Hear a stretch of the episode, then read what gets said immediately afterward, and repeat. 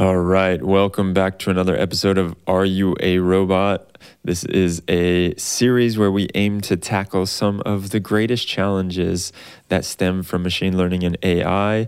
All of these issues around governance and ethics of AI as it really starts to become more and more prevalent in our daily lives we need to talk about these challenges. We need to talk about some of these questions that are being raised before it's too late and it's already taken over the world. Not AI as a sentient being, I mean, but just as something that we take for granted and we didn't really have a say in. So, the way that we're doing that is we're getting some of these bright minds that are working on this day in and day out to come on here and talk with me about what it is exactly that they're doing, how they see the world, if there's anything that we should be looking at closer, any really topical questions that need to be answered. So, I will mention that if you enjoy the conversation at all, jump into our Slack because we are continuing these conversations that we have with the guests in Slack. So you can find the information to join our Slack community in the link below. And last but not least, I believe if you've been here before, you know that we have an incredible sponsor, Ethics Grade. They are an ESG ratings company, which basically means that they are looking at the non financial impact that companies have on their world on the world and their environments the way that they're doing it is they're very niche right now and they're looking at the ai governance that different programs have and they're rating them. You get to see if they get between an A or an F on the rating scale. So if you're interested in looking at how Tesla compares to Toyota when it comes to their AI governance program, jump on over to the Ethics Grade website, which you can find a link for in the description below. And without further ado, let's get into the conversation with Nona about with Yona about neurodiversity. I had an absolute blast talking with him, and I hope you enjoy. Are you a robot?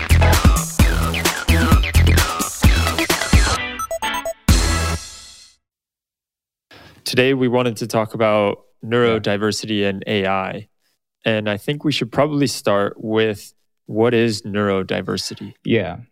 Um, I would love to quote um, one of uh, my peers who was my guest. He is a um, researcher at Harvard and he spent over a decade working on neurodiversity, neuroscience. Um, and he states that every individual has some invisible differences in, the, in their brain, sometimes for good, sometimes for not. And in most cases, we're not even able to explore it through MRI, at least on, at this stage of a technology development. Maybe later we will be able to see it. But at least now it's completely invisible for all of us. And these differences lead to particular um, changes in our behavior, cognitive abilities, the way how we learn, how we think, how we feel. Sometimes it leads to a kind of uh, invisible mental health disorders or issues, sometimes to uh, a particular way to see things, sometimes to things like uh, autism or dyslexia. And there are the whole spectrum of these conditions. And we always say, yes, the spectrum, it's not just a particular type or it's not particular disorder and we even don't state that it's a disorder. It's just the spectrum of these differences that we hope to explore one day through mris and similar stuff uh, and we will use it in medicine and education in more predictable way. But currently is more like uh, playing around psychology psychiatry um, uh, learning technology, and everything in between. And it's still just in the beginning of this movement and actual implementation and adoption in medicine and education. So, would you say it's still highly subjective? Yep. Yep.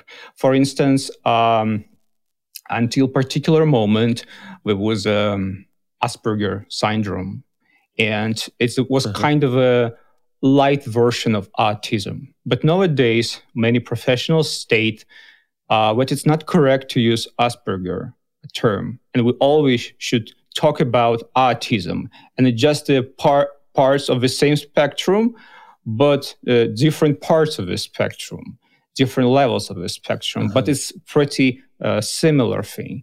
At the same time, th- the same level, I would say, uh, not clear um, uh, vision in psychiatry. Some people say that schizoid uh, personality disorder, schizophrenia, they all related to autism spectrum in some way. Those are intersections.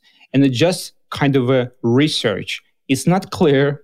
We're not able to state it because uh, science is, is about some kind of evidence artifact we're able to pick through uh, studies. Yeah. If we have no evidence, we have no MRI, we have no some kind of a actual study, it's just a hypothesis. And yes, we're just playing around. And it's a pretty bad, specifically for people who actually struggle uh, to find their work, to find their place in the world.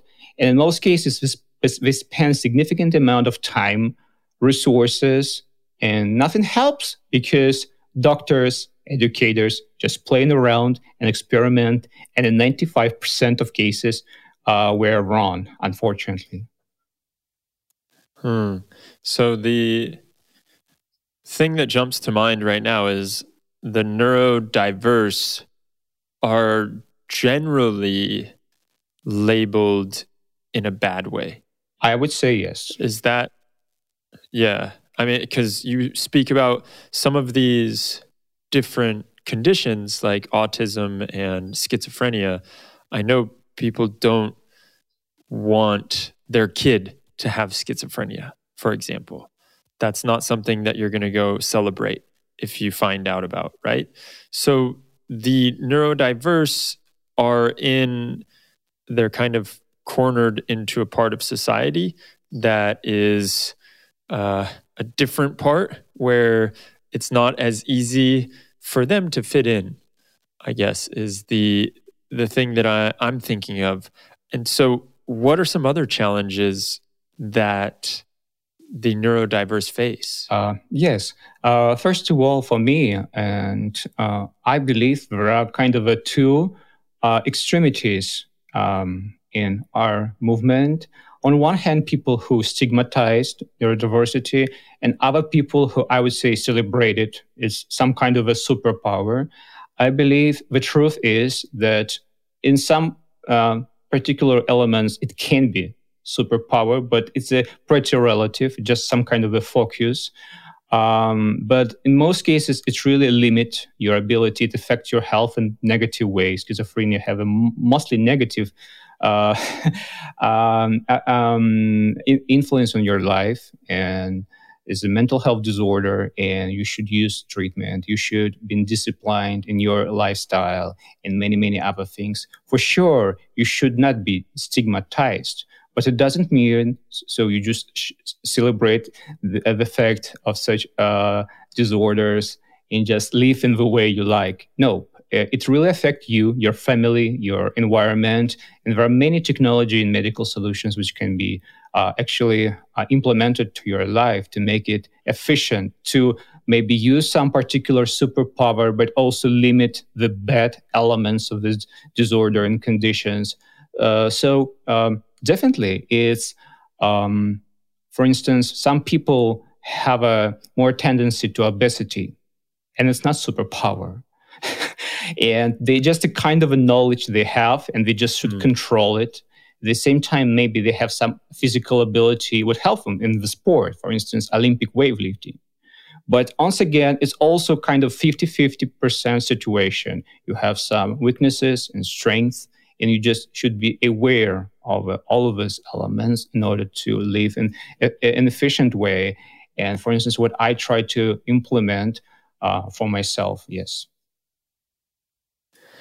So, from doing a bit of research on you, I've seen that you are a an advocate of the ability of AI or technology to help the neurodiverse. Can we dive into that real quick? And can you give us some examples? Yes. Um, first of all, I believe um, both psychiatry and people who involved in mental health field and related to autism, um, for me, they act very in, scientific way and they spend too much time just playing around, experimenting, and uh, they're not able to find appropriate educational solutions over many years. And after that, children or teenagers just uh, lost their opportunity to become someone. So, uh, how technology can help?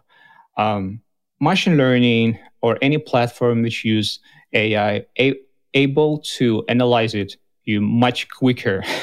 When any type of a doctors they able to uh, screen what you like what you share what you um, talking about. For instance uh, we work on startup focus on uh, ai for dyslexia and track your uh, eyeballs and how you for instance read the text on the screen uh, your attention span particular elements uh, of uh, engagement and so on and in the same way, we can use a, special education content for VR in, in cases of autism. We can use social robots that deal with kids and uh, engage them in particular pace, in particular amount of uh, engagement rate or uh, attention rate. We're able to screen it, learn it, and adapt it, uh, creating more comfortable place uh, uh, for them. Because unfortunately, it's important to mention that many neurological disorders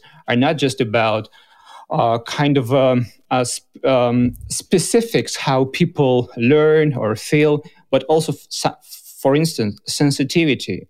And then they're not able to learn in an efficient way, or they treat it as other kids, for instance. We can become aggressive or very lonely or depressive. So at some point we need to create a soft zone, comfort zone in order to help them to adapt, to feel this zone. And after that, discipline themselves even without technology. So uh, basically you're able mm-hmm. to do it even without technology but it's actually i would say for me it takes like a significant focus significant research you spend years and years to find appropriate a way to learn uh, to think for instance i'm not very efficient uh, in learning through listening, for instance, but pretty efficient when I use writing, reading, and structuring the text. Uh, so I'm, I'm more kind of machine learning itself. So I need data sets and Excel, for instance, and help me to understand things better. I need logic, like why, how A relates to B, C, and I always use a kind of this is A logic, B logic, and how it relates.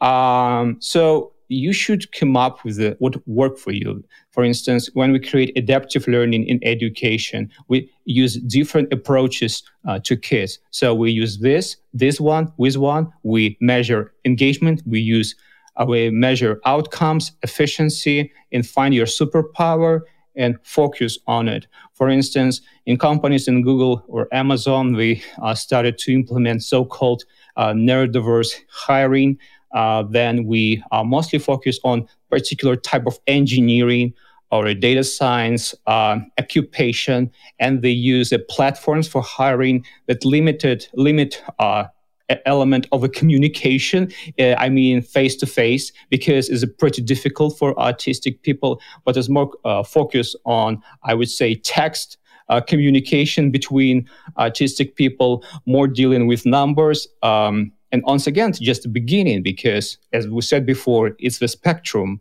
So in some cases, we need a bit more communication, in some cases, a bit less.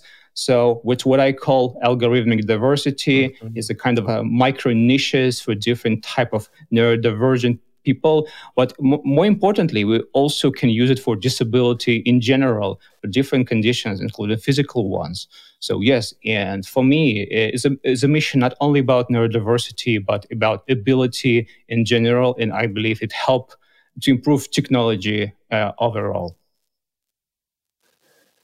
I want to dive into something you said there about how it's basically a crutch in the beginning and then we can learn or uh, it can be taught after time. It's just more difficult to teach it in the be- beginning, or it takes more focus. It takes more time without these. Uh, without this technology. And so, do you see this as something that is a like a, a starter kit, and then later it helps integrate people into quote unquote normal situations because whatever is normal, but into different social situations. Is that the way yes. that you look at it? And I, I would love to share an example, maybe closer to you since you're a musician, because I see a guitar uh, behind you. I'm a musician as well. So, uh, yeah, for instance, nice. um, currently uh, people use autotune different plugins in order to make uh, music uh, completely automated. Sometimes we use even sequence of uh, already done chords. So it's completely done. It's a kind of a game, and you can use in order to come up to, uh, with something more complex. For instance, just recently, companies start to recreate modular synthesizers it's the way how we're done in 60s 70s there is no arpeggiator yeah. sometimes there is no keyboard specifically it's uh, created by moog but it helps you to be more focused on your own sequence of actions and then we jump maybe to 19th century when people compose music just using the piano and piece of paper so it's a kind of a uh, the levels of a complexity and freedom and the less less uh, comfort zone. We use we use a toy, we use a more a complex toy, and at some point we use only our brain and our experiences in learning in order to find what work for us or how to create. And the same way, we're able to use technology, social robots, to create some very comfort zone in order just to make first steps to understand, I would say, what's your style what's your type of a framework of thinking, mm-hmm. learning, creating. After that, we, we use technology a bit less and use more our own uh, consciousness in order, for instance, to uh, go to the school, create something. And after that, we do everything completely alone, with how it worked for me, for instance, at least in even creative uh, world. Uh, because for me, music was a, a part of my challenge I was not able to learn uh, the music uh, theory, and I really used the computer to help me to automate some process. Over the years, I'm going initially to the uh, piano, to the instruments.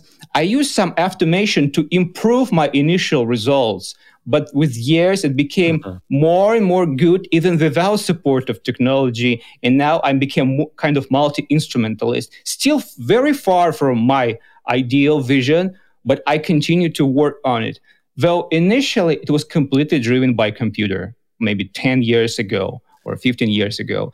So yeah, and the same way we're able to use it for many type of uh, learning experiences. And I really think music is a pretty good example here. Yeah, that's perfect. I love how you just picked that out of my background and were able to give me an excellent example of it. So let's talk a little bit more about the highly tailored or highly specific learning paths that you can do because I think that is something that I wish I had when and whenever I learn something I still wish that I had this highly specific way of learning it that is the way that I like to learn things. Uh, but I think that there's an interesting point you brought up is that the computer or the program is going to be scanning the person who is trying to learn so that it can see which way what their superpower is i think is the term that you called it. And so what's the best way that this person learns so that we can get them on that track? Is that am i understanding that correctly? Um, yes. Um, first of all it's important to mention that i'm more technologist but less educator. So for instance i can um, uh, share my experience as a person or someone who deal with startups. And i just maybe uh, can share some pretty abstract or kind of a high level of perspective about kids and different type of learning experiences. Um, but um, uh, for me, um, I see it um, is a some kind of a system of a limitation. Just imagine what you try to compose uh, the song, and you say, "I I'm able to use a just a infinite amount of the tools because they're available as a plugins in my computer, but I use only four." Only one bass, only one guitar, only one piano, and only one um, brass or strings, and that's all. It's four tools. And now I find a way how to build a brilliant song in one hour. So how I will do it. And I start to experiment. So it's a kind of a system like matrix or modular system. Like a, I have a, just a two, three, four tools which I use to achieve particular results. So uh, then I'm learning and I, deal with different startups uh, learning technologies. I try to think in modular way. We have a particular elements of interface which we use in order to um, achieve uh, point B from point A. And we use different metrics like time, engagement, um, involvement, and so on.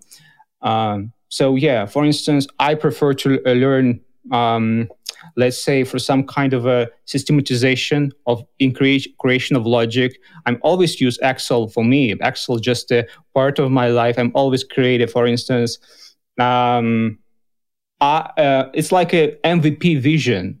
In order to know something i need to know this this this this one. For this i need to this this this with one. So it's a kind of a blocks descriptions metrics and I just to try to achieve it as soon as uh-huh. possible. And that's why, for instance, remote learning using open platforms like edX or Coursera become very efficient for me. Or um, I'm, uh-huh. I, I, I, I, I make a statement. I need to uh, read uh, 10 sources about this part of the knowledge. And after that, it helped me to learn this. And I create some kind of uh, goals, numbers, metrics, and I'm just learning through iteration. I think there are many similarities with agile, lean approach, a bit with the education, learning, yeah. uh, some kind of a minimal approach, but also focusing on the outcomes, uh, timing, metrics, and so on. But once again, just what I'm doing is a technologist. I believe uh, educators focus on, for instance, neurodiversity will be able to come up with uh, more. Um, uh, maybe details based on the dealing with kids. I, I'm, I'm not working in schools, for instance, just uh, working on startups for schools. Um, so yeah, was what I feel, what I explored over the years. Yeah, it's really insightful, and I'm wondering about the use of machine learning in all of these technologies and where so you you're speaking about like ways that we can give uh, someone with autism less human interaction and more screen interaction. Where does machine learning or AI fit into that equation? Or is it just that we're conscientious of this fact? Uh, yes, uh, there are different applications. For instance, um, First of all, it is always based kind of a user research. It's very similar. We talk to kids or talk to individual. Um, how you prefer um, to learn? How you prefer to deal with your friends? How uh, your typical day looks like? You spend a, a nine hours uh, in front of computer and maybe one hour mm. uh, talking to your friends. Is it comfortable for you? Yeah, so it's a kind of initial situation. It's like a 90% of time working with computer, 10% and talking to people. There's a kind of proportion. After that, we started experimentation, uh, dealing with, the, for instance, learnings of particular experiments and trying to, for instance, increase the amount of uh, human interaction with uh, real life teachers and just uh, analyzing outcomes, how it changed it. For instance, if we make a uh, 90, 10, 90 in 10%, maybe 80 and 20, uh-huh. uh, 70 and 30, 50, 50, and so on. and they make an experimentation and help to optimize and personalize uh, experiences uh, to you and in the end if the system says oh this guy actually learned very good talking to people uh, i mean they really need more uh, zoom meetings and maybe even not zoom meetings but maybe they should go to the meetup in their uh, cities because in, nowadays not only technology decentralized but also meetups. Local meetings go to the uh, your city maybe uh, in portugal and have fun with your friends because you really w- work and uh, feel pretty good. And it was about not only maybe autism but maybe some anxiety. And actually you feel pretty great. And you're pretty social person but maybe too shy. So yeah that's how we're able to see it. And in the end, it's really about not only about technology, but kind of a mentor and people who deal with such people. They ask questions and they try to find their weaknesses and strengths because there is very, um, I would say, thin line between mental health, neurodiversity, uh, some kind of social problems, and we need to measure all of them because sometimes they are very complex. I'm autistic, mm. and that's why I'm depressed and that's why I have other disorders, including, including physical ones, as a result. Yeah. And we should really measure how initial problem is actually big. Maybe it's not so big, and maybe the mental health problems became even bigger, and they make you completely isolated. At the, at the same time, with person able to learn very good way in open classroom. So, um, as I said before, I'm not advocate of the safe places um, during significant amount of time. I consider it it's just mm. a, I would say sandbox or a playground for initial learning. And I believe anyone is able to go beyond the comfort zone in some point. We just need to feel it and make it in a comfortable way. So with how I see it and with how I've done it for myself, for instance. So you talk about tracking and getting data. How is that done? Is it done through apps and through some of the interaction with these different startups that you um, that you're working with, or is there another way? Yes. First of all, any app actually tracks you, and it's not something new. I mean, in the past, I built startup which, um, for instance, use collaborative filtering and semantic analysis in order to un- understand wh- what type of content you like, shares, uh, to find like-minded people, to measure correlation. So actually, it's very simple. For instance, then you use the API of Facebook, you're able to request all of the data not only about you but also everyone who like your comment. And uh, Facebook actually ha- have all of this data based on profiles, and you're able to create a, uh, I would say, some kind of behavioral uh, stats and so on, both on you, your family, or your friends' profiles. And the same with any type of uh, educational learning um, or well-being technology. We're able to track what you like, what you use, uh, what kind of actions you've made today to, uh, or yesterday, uh, what kind of preferences you have, how you react on particular actions. So it's how technology work, and it's how what type of companies I typically deal with uh, since um, maybe 2010 or 11. Initially, I became passionate about this topic when MySpace became huge. I was a musician and artist, and I really uh, thinking about okay, we have a platform that pair uh, musician, artist, and people. So how to make this process actually seamless? How to uh, recommend something actually relevant, not this one, this, not this terrible piece of pop culture, but maybe some good indie music that are relevant to these people because we love uh, philosophy or uh, this stuff and this stuff. And that's how it works. And we're able to use it in education nowadays. Uh, yeah, and for sure, I'm talking to startups as well and also trying to work on ethical field because on one hand, it's amazing. We can collect so much data about people, but at the same time, it can be used in a very bad way. And that's why uh, Europe came up with GDPR. US currently trying to do something very similar. And nowadays, collecting data become much more complicated. And one hand is very good uh, because uh, unfortunately, company t- uh, tend to sell it, monetize it in any possible way, yeah. specifically um, startups, because we need to show traction to their investors. And if you're an AI company, you always say, you know, we have a main service, but also we monetize data uh, is initial source of a flow, but with a significant problem.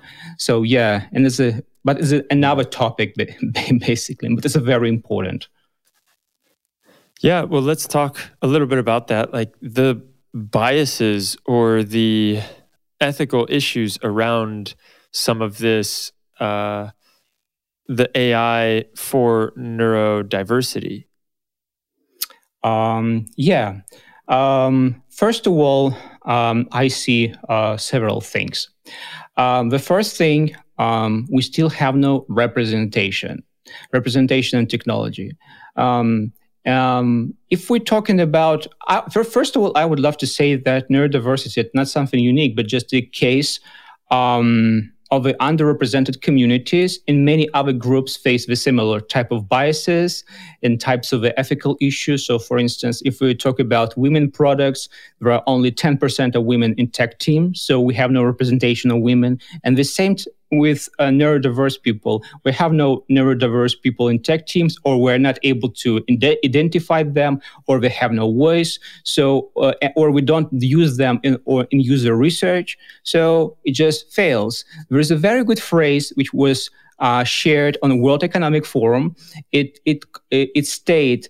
Um, Artificial intelligence can be a silver bullet for any possible problem in the world, but at the same time, it can be the source of apocalypses, and it really uh, depends who and how ask questions. So, um, I, I, I tend to think that it's really good that neurodiverse people ask questions uh, uh, other neurodiverse people because they talk the same language, they're able to understand uh, each other much better. And the same this other group. So the, the first problem is representation. Um, the second, um, uh, I believe we still really uh, lack of a technology from the bottom. I mentioned the significant amount of my passion is the hackathons. I really love and people just go to a Slack or Discord and just do stuff. And it started to happen just uh, maybe one year ago. COVID 19 help us, really help us to accelerate the technology.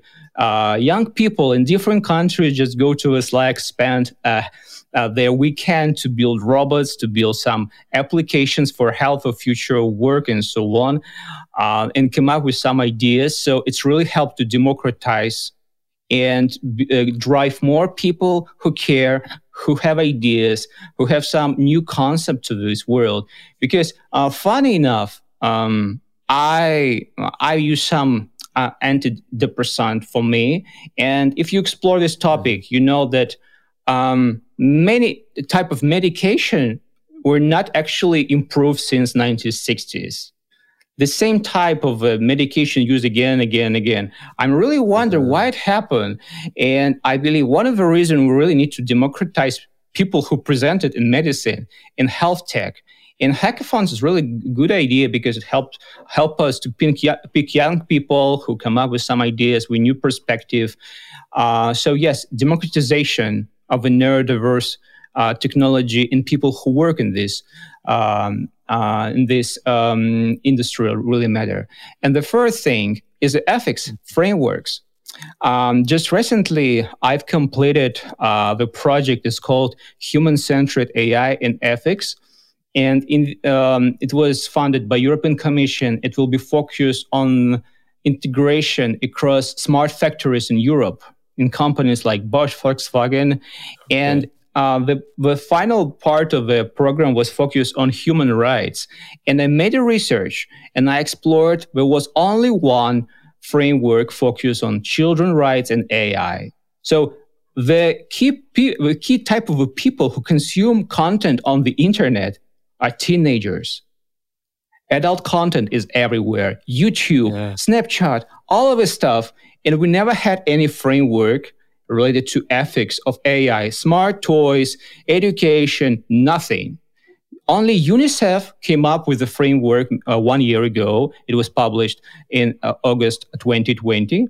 And World Economic Forum started the project. It's called Generation AI, but it's still kind of the new stuff. And the same with accessibility, disability, and neurodiversity. There is no any type of a particular frameworks focused how to build a social robot in ethical way. So we uh, just uh-huh. uh, so there is a, just a data privacy, uh, security stuff. Um, there are three points in uh, GDPR about AI we should innovate in ethical way. We should make uh, society progressive, and we should uh, uh, mm, care about uh, uh, data privacy. So it's still really about data privacy, but uh, not about how robots affect human interaction, so- socialization, mental health, and so on. Nothing. It's a, it's so complex topic. For instance, we started to discuss how to replace teacher or for instance complement teachers with robots. Cool. But how you plan to do it? I mean how actually it affects human relationships? And just not the kind of philosophy no it's actually policy making stuff as well. Is it working over legal stuff um, psychiatrists psychologists uh, social science experts um, youth experts and so on. And the same with neurodiversity. Uh, we almost had nothing about it because just maybe a few years ago, we explored what we actually have in neurodiverse people. I mean, it was just became a kind of mainstream. After that, yeah. we started to create a technology, but we still have no funding. It's a very underfunded field. It's a extremely difficult to become feasible and sustainable with uh, AI for dyslexia, AI for neurodiversity. Most of them funded by government, but venture capitalists not interested in. So most time people mm-hmm. just try to make this startup feasible. And maybe just now we have some discussion of, of moral side of all of this technology. And and though I believe this technology has a great potential there's a, the whole spectrum of cases, situation, and we have uh, many good researches about it. It's not covered, but ethical considerations at all. Just maybe about how we collect data. So we just need the consent with parents. So we don't collect any sensitive data from your kids and is enough. But it's not about psychology, how it affect their development, how it affect their long term functioning. So it's still significant part for research work and uh, hopefully um, finished frameworks. So are you speaking about things like if we had a a little robot that was the teacher or replacing the teacher 50% of the time for an autistic student or a student who is has dyslexia the ethical research that needs to be done around whether or not they're going to become too attached to these robots or they're going to start thinking that the robot is their best friend and not be able to blur the robot from other humans. Is that what you're talking about? Yes. Uh, it's a, a, a very good question um, first of all, I think psychiatrists and psychology experts will be able to share more cases, but I would love to share uh, what I explored, what I have uh, over my journey. Um, autistic people, people with schizoid personality disorder, they uh, tend to live their own life, uh, their, their, own world, which uh, mostly detached from the real world. So in most cases, we don't feel. Uh, um, sometimes they don't feel relation to the other people, and um, though we we discussed it before, talking about. Um, for instance, superpower of autism. But at the same time, autistic people can be manipulative, egocentric, and so on, just because we don't feel empathy to other people or feel it differently. And um, if they deal only with robots who smarter, more efficient than the teacher, than the friends, how do you think we will treat other people? It doesn't mean that they will manifest it very actively every time, but it definitely will affect their actions, their ego, their mind, and so on. And uh, definitely, we weigh how we introduce technology. Personally, I believe it should be introduced as a tool, not as a subject or autonomous agent that uh, make actions uh, without any uh, interruption from a human side, but only as a tool. Uh, second, we always have a perspective of outcomes. We trying to grow people with empathy, with love to humanity, love to people, love to society, love to uh, humankind in general, not just efficient, uh, I would say, agent uh, who use any type of uh, resources in order to achieve their goals. I mean, with how Silicon Valley actually work is, is the same. I mean, it was a very close over a particular period of time. They have tons of money and media say, guys, you're geniuses. You're special. Do what you want. And what we have now, Facebook say, guys, data is our property, not you, because uh, we uh, are kind of a kings of this game. It's how it works for us. Sorry, guys. Mm-hmm. I mean, just imagine if someone became very efficient in the same way and we protect such type of a behavior. No, it is a kind of another extremity. And the same way, we should think about finding this superpower. We should always fight some kind of a super ego, uh, super non non human behavior, and so on. Because in the end, we are all humans, and we have a black and white part of our, I would say, uh, weaknesses, strengths. We we have a good passions, bad passions, bad habits. And in the same way, how we're able to empower superpower, we're able to empower our fears, our hatred, and so on. And mm-hmm. that's why implementation of robots, implementation of AI is always should be done with a psychologist, mentors, uh, different types of social practices, and complete changes in the way how we learn, how we deal. For instance, I'm a neurodiverse person and I spend significant amount of time not working with AI, no, working with people. I mean, I, am actually deal with the technology itself pretty limited amount of time. And I, I would say that uh-huh. the period of time then I was mostly focused on technology, I was pretty antisocial. I mean, from, I would say in terms of my behavior, how I talk to people, you really started to lose these skills. I mean, it's impossible to learn it without actually talking to real people, not just some kind of a uh, avatars of people or some kind of a role models yeah. of people on the on your screen. In in the end, it's just a playground, but in real life, it's not real life. It's a kind of is a like difference between the even very good virtual reality or augmented reality and real life. And in the end, if uh, uh-huh. kids play with augmented reality stuff in class it's not the same, for instance, go to the real life. It's like a, a Formula One in the game or a, a, on the real track with all dangerous, with all responsibility.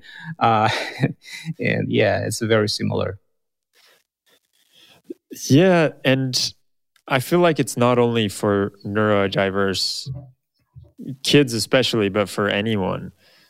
Uh, when we start to see more of this becoming the norm and you have more robot interaction or you have more learning through uh, smarter agents or you have more interaction with the machines.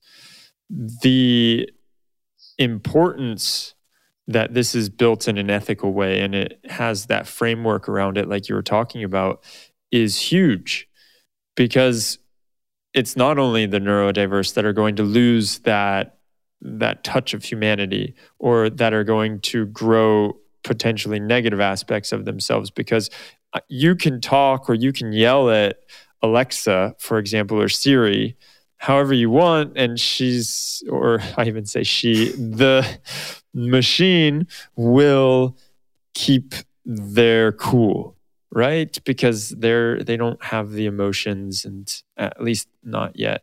Uh, and so, we can be however we want to them and we can grow whatever side of ourselves from speaking with them. And then when we go and talk with a real human who has feelings, we may not be able to make that distinction, or we're just so ingrained eh, in the way that we are used to talking and speaking with our machines that we we are not empathetic towards other humans. So I, I think that is a huge point that you're bringing up. That framework is is very important. And then I wanted to dig into a little bit about how you talked about virtual reality and augmented reality. Do you see that as a frontier for neurodiverse um, um, yes. People. Uh, first of all, I would love to comment your uh, last remark uh, about empathy. Um, I think the people who really would love to uh, choose technology over humanity, they should make very quick uh, check for themselves. Just um, remember mm. that technology do- doesn't care about you. Never. It all it's always fake, and they fake their emotions, their life, their love, and everything in between. And even though you think some people not really fair to you, even though you uh, face some issues, sometimes prejudices, you should remember that people still care about you. Sometimes maybe in negative way, but technology doesn't care and, and will never care. And a significant hmm. difference mm. and help us sometimes to forgive and be empathic even in situation that life was not so good. And it was my experience. I experienced hatred uh, to many situations of rejection, uh, unfair behavior, and so on. But I'm just trying to think with all of us in the end, just trying to live their lives. And sometimes our interests um, intersect each other. And sometimes we do some bad things to other people, but it doesn't, doesn't mean with other people are evil and so on. So empathic um, uh, touch to the humanity is really important it will it, it will never should be replaced by technology. And in terms of VR um, and their role um, in neurodiversity, yes. Um, uh, it's actively used. Uh, uh, we uh, support startups related to um, special education, special scenarios would help. To, uh, it's typically focused on uh, younger ones between uh, under seven, six years old who are not ready for a classroom environment. So it helps to emulate some cartoons, some uh, uh, funny characters so it's a kind of very soft uh, situation in a playground for them uh, before robots, before a classroom, before some assistive tools. So it helps them to integrate uh, to this uh, environment yeah. and definitely not the best one uh, for um, um, more elder ones. And in the case of augmented reality, it's typically the case for a bit elder one. For instance, where uh, smart glasses would help to recognize emotions so uh, on the on the faces of other people, and it used uh, as assistive tools at schools. And one of my guests uh, from Harvard basically focused on such type of technology. So and it's actually supported by Google Glass. So they integrate this chip and uh, augmented uh-huh. reality module into a Google Glass. So actually, is a pretty scalable stuff. Uh, so yeah, um, and my general perspective, it's not kind of a silver silver bullet. is pretty good for um, kids. It's pretty good for teenagers, but in the end, it's just a tool. I don't see is a kind of a definitely unique. Nope. I would say I have a, a much more. Uh, I see much more potential in personalized learning uh, adaptive platforms, AI in very complex environment without replacement of reality, but more kind of finding the better environment for you. Is like, for instance, you uh, just purchase a new apartment, you find the best colors for your walls, uh, maybe the good um, uh, stuff, uh, sofa, maybe guitar you love. It's just the elements but it's not kind of virtual world it's still your world but maybe a bit more personalized a bit more comfortable because you don't like the noise so you live in district there's no noise um, or you love the music you love uh, the books and, and so on so uh, in the end it's not about replacement it's just uh, yep augmentation of soft elements in order to improve this framework of your life. So I think we should take a moment to talk a little bit because you are a huge proponent and you have, uh, in my mind, coined the term of this non binary vision of technology. Can you explain to us what that is? Um, yes. Um, basically, I try to um, interpolate uh, the vision of the spectrum stuff into the technology uh, in general. Um, the part of my work is dealing not only uh, with uh, neurodiversity, but also assistive technology, disability, and also with uh, gender. Uh, so uh, the, the key thing about non-binary is, a is thinking about stuff as a spectrum. So, for instance, if we're thinking about the women is a pattern of the interest and not just particular focus. For instance, we think uh, some people think why products for women uh, always suck because we have some kind of exaggerated vision of women who love pink color, who uh, love a particular type of dog, small dogs, or so on. Is a kind of a cartoon uh, driven by media and so on. At the same time, from psychology perspective, social perspective, there's the same type of pattern of a more, I would say, masculine, more aggressive, less aggressive, shy, not shy, women who love sport, who uh, don't like it, and so on. And there's a significant amount of criteria similar to men. And in, the short, we're not able to identify women we're not able to identify it. Just an infinite uh, range of uh, uh, criteria based not on the gender, but personality. And every personality kind of a non-binary from this perspective. There is no A or, or B. There is no uh, this person love blue or pink. How we typically align men on women. It doesn't work in this way. There's a just infinite level of a criteria which we're able to implement for technology design. So we don't try to simplify stuff. We make a very detailed user research. Uh, we came up with the interface which aligned not to women but individuals. So we use much more uh, uh, time on more individualized approach with focus groups, with the uh, one-on-one interviews, and so on. Um, so yeah, that's how I typically see it, and I would say now it has its, its expression in my work with startups. Yeah, yeah, I love it. Uh, I think we can start wrapping up, and I would love to hear you speak a little bit about the benefits that companies have when they take on someone who is in this neurodiverse category? Um, yeah. Um, typically, uh, when um, I ask with question, um, I tend to say, um, "Don't try to be good." I mean, recently, I uh, I'm I'm I'm a part of a Women AI, and we will um, work on the hackathon uh, this year, and it will be titled as a zero exclusion uh, hackathon because I really hate the inclusion term and it's really uh, harm all of the type of underrepresented uh, communities because it tend to say like, okay, uh, before we hated you, but now we include some of us, but we still hate you. And we don't think what you're equal to us, but we just need to include some of us ju- just for statistics. Um, the zero exclusion is a very different stuff. We think about that. Um, we tend to think that all the people can be very talented and they have an economic perspective, economic potential. So if you exclude them, you just not able to deliver uh, the same level of a business efficiency. So when we exclude neurodiverse people, we exclude millions of super talented people not because they're neurodiverse. No, just because we exclude someone based on this criteria.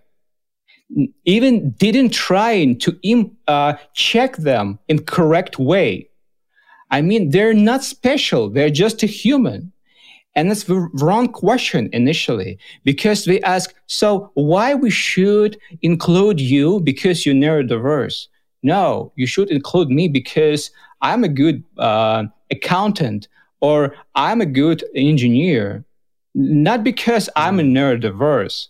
The question is why you plan to exclude me? What you don't like about me?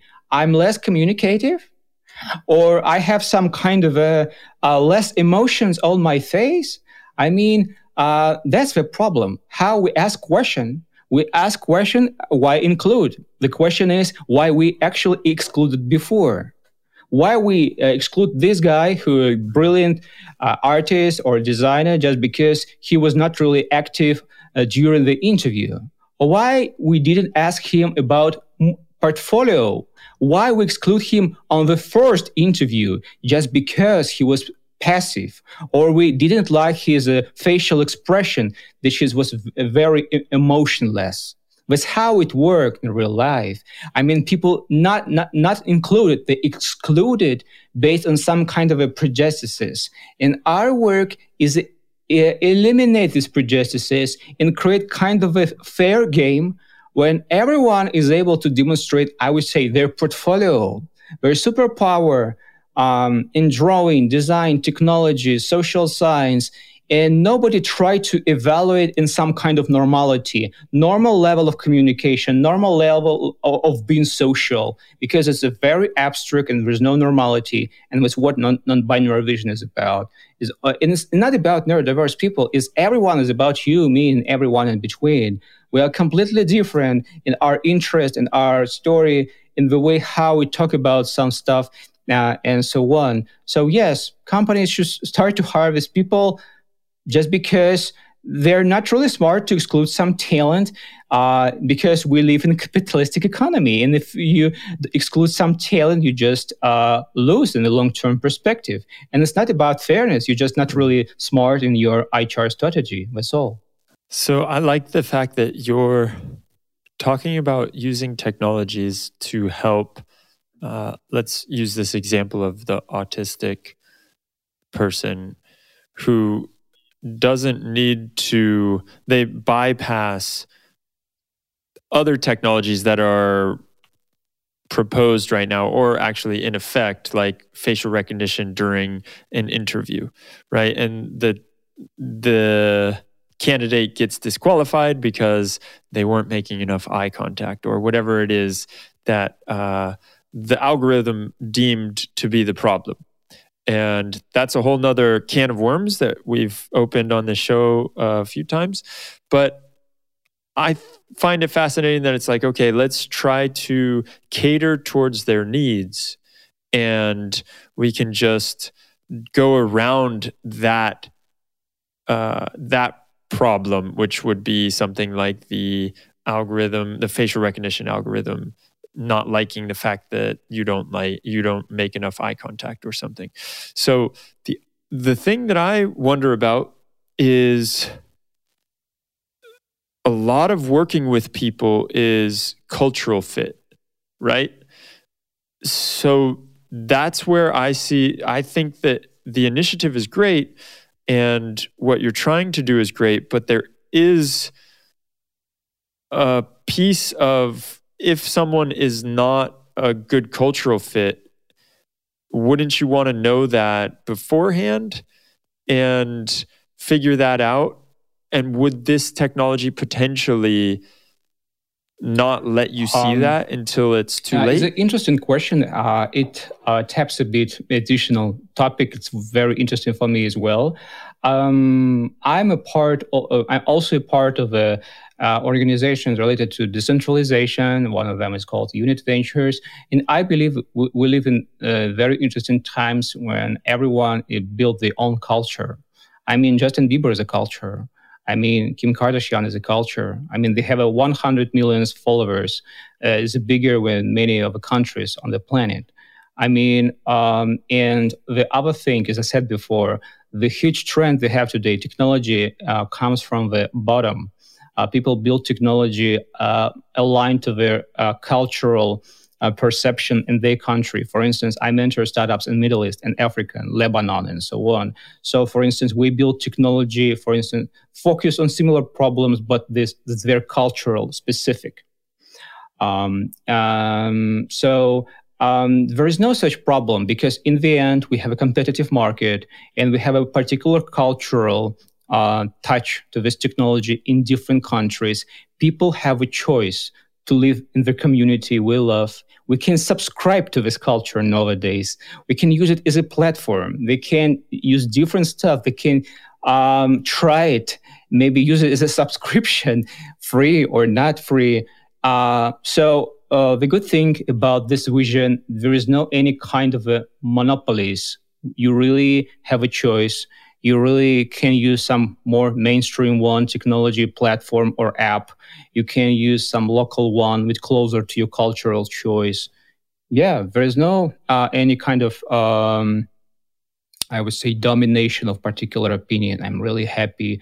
Then we actually able to use hackathons to grow tons of different apps, even in mental health field. So it's a different perspective how to make a, um, um, how to drive well-being in classroom or a workplace. Hundreds of different apps with a slightly different approach and all of them work. You can find it on App Store uh, and um, uh, Apple Store and so on. And the same with the robots. We have just maybe four or five companies who use robots for um, autism. In, in the future, we can use different models. We can use different approaches. And for sure, I'm not kind of a source of a truth. There's no truth. There's just a different kind of scenarios we can use to find something would uh, f- uh, fit you better. Even for myself, I'm uh, I'm a wolf, and uh, at some point I use uh, one type of uh, approaches for myself. After that, I improve it, improve it. Um, so yeah, and I really hope nobody tried to become I would say miserable just because something didn't work. Try something else, try something else, try something else. That's how it works. Mm. Yep. Yes, yep. going back to the iterating and the agile methods, I, I like it a lot. So my last question for you um, is: It's a good. Question. Are you a robot? Unfortunately, not. Sometimes I think about it. uh, yeah, I would love to. Though it's a kind of a, I would say joke, but it's really uh, important question for me because at some point I experienced so many, I would say, bad experiences. So I dream not feel some bad memories, some kind of a things would drive a hatred in me. I become very positive, mindful. You know, there's a mindfulness trend in business. I'm not mindful at all. I mean, I'm kind of neurotic mm. person. I care about this stuff. I care what I've done wrong in the past. I'm trying to be to be better, more I would say robot who just uh, measure outcomes of actions, but I still care a lot. So unfortunately, I'm not, but maybe some modules would be very good for me. A kind of uh, robot mindfulness uh, module in my brain was very good. I love it, Yona. Thank you so much for sitting down with me and and giving me all this insight into what you're doing and how we can look at uh, this diversity. And you've opened my eyes when it comes to looking at diversity and the different ways that diversity can manifest itself. So I really want to let you know I appreciate your time. I appreciate you, you coming so on here and and thanks again.